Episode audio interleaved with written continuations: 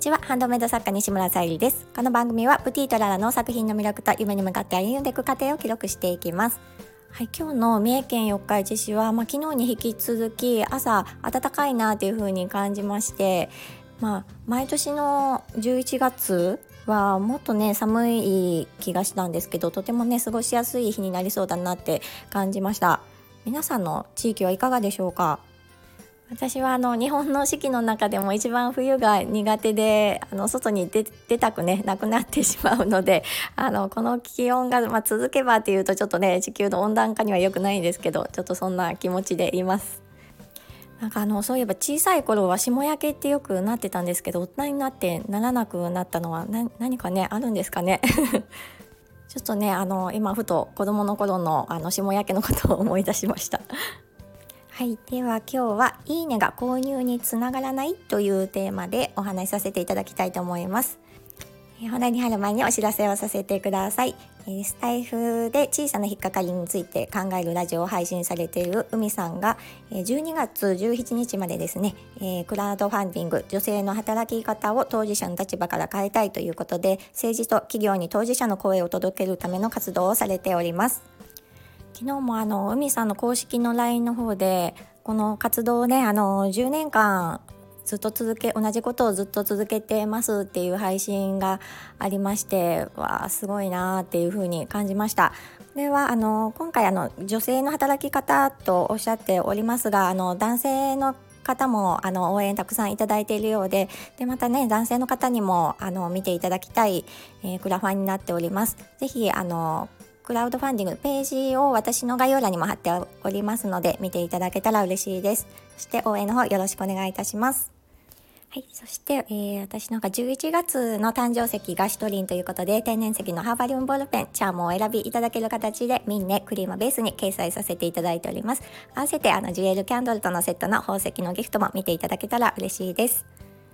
はい。ということで、えー、いいねが購入につながらないというテーマなんですが、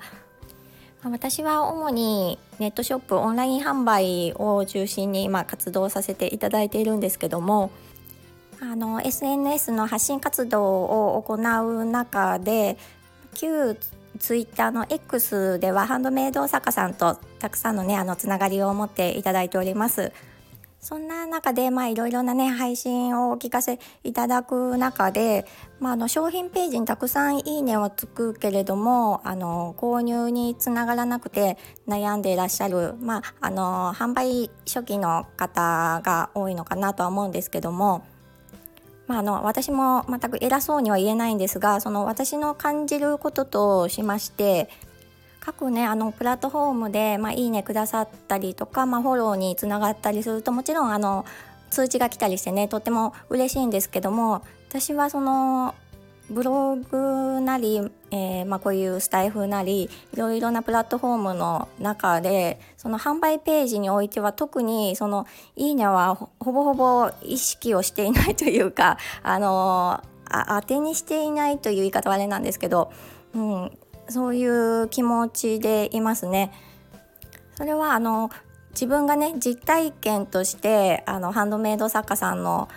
何かね欲しいものを買うってなった時購入させていただくってなった際にまああの SN お会いしてなくても SNS でつながりを持ってくださってる方でしたら、まあ、あのその「いいね」そのそのものじゃなくもうその発信でつながりを持ってくださっているのならば直接あの購入したりも購入させていただいたりもしますし私があの販売、えー、する側として感じることは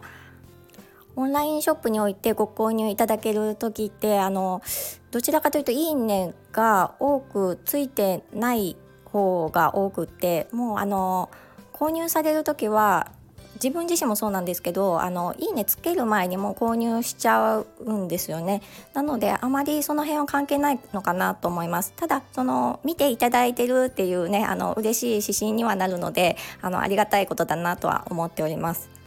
あの少し前にスマホショルダーバッグを購入させていただいたのがあるんですがちらは、えーと、クリーマで購入させていただいたんですけどその作家さんとは全くねあのつながりはなくって自分がちょっとね探していた時にいいなってずっとあの気になっていてでもそれもあのちょっと気になっているから「いいね」を押してで数ヶ月後なんか季節が変わってた気,、ま、気がしますあの購入させていただいたのが。なのであの本当にどんな時にねご購入いただけるかわからないのであまりあのその辺りは気にしなくていいのかなっていうふうに思ってます。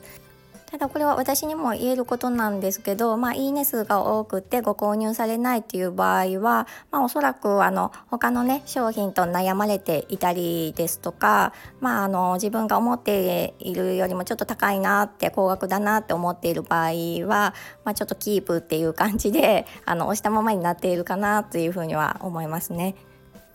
まあ、そこであの価格の見直しを行うのも一つかもしれないですし、まあ、かといってね安易にな何か値下げっていうのもちょっと違うかなとは思ってます。あのメルカリの不用品とかではないので、まあ、そこは、ね、ちょっと丁寧にね考えていかないといけない部分かなと思います。そして私があの購入する時はどんな時かなって思った時は、まあ、もちろん自分がこういうの欲しいなと思って探していて、まあ、該当の商品見つかった時ではあるんですけどやっぱりその、えー、まあ、例えば私の場合バッグでしたらそれが自分がねあの身につけていることが想像できた時なので今回のあの可愛いなと思ったバッグもそのバッグ自体を見たらすごくねあのこの色を購入したいって思ったんですけどやっぱり自分のその持っているお洋服とかの系統を見るとあこっちの色だなっていう風にあの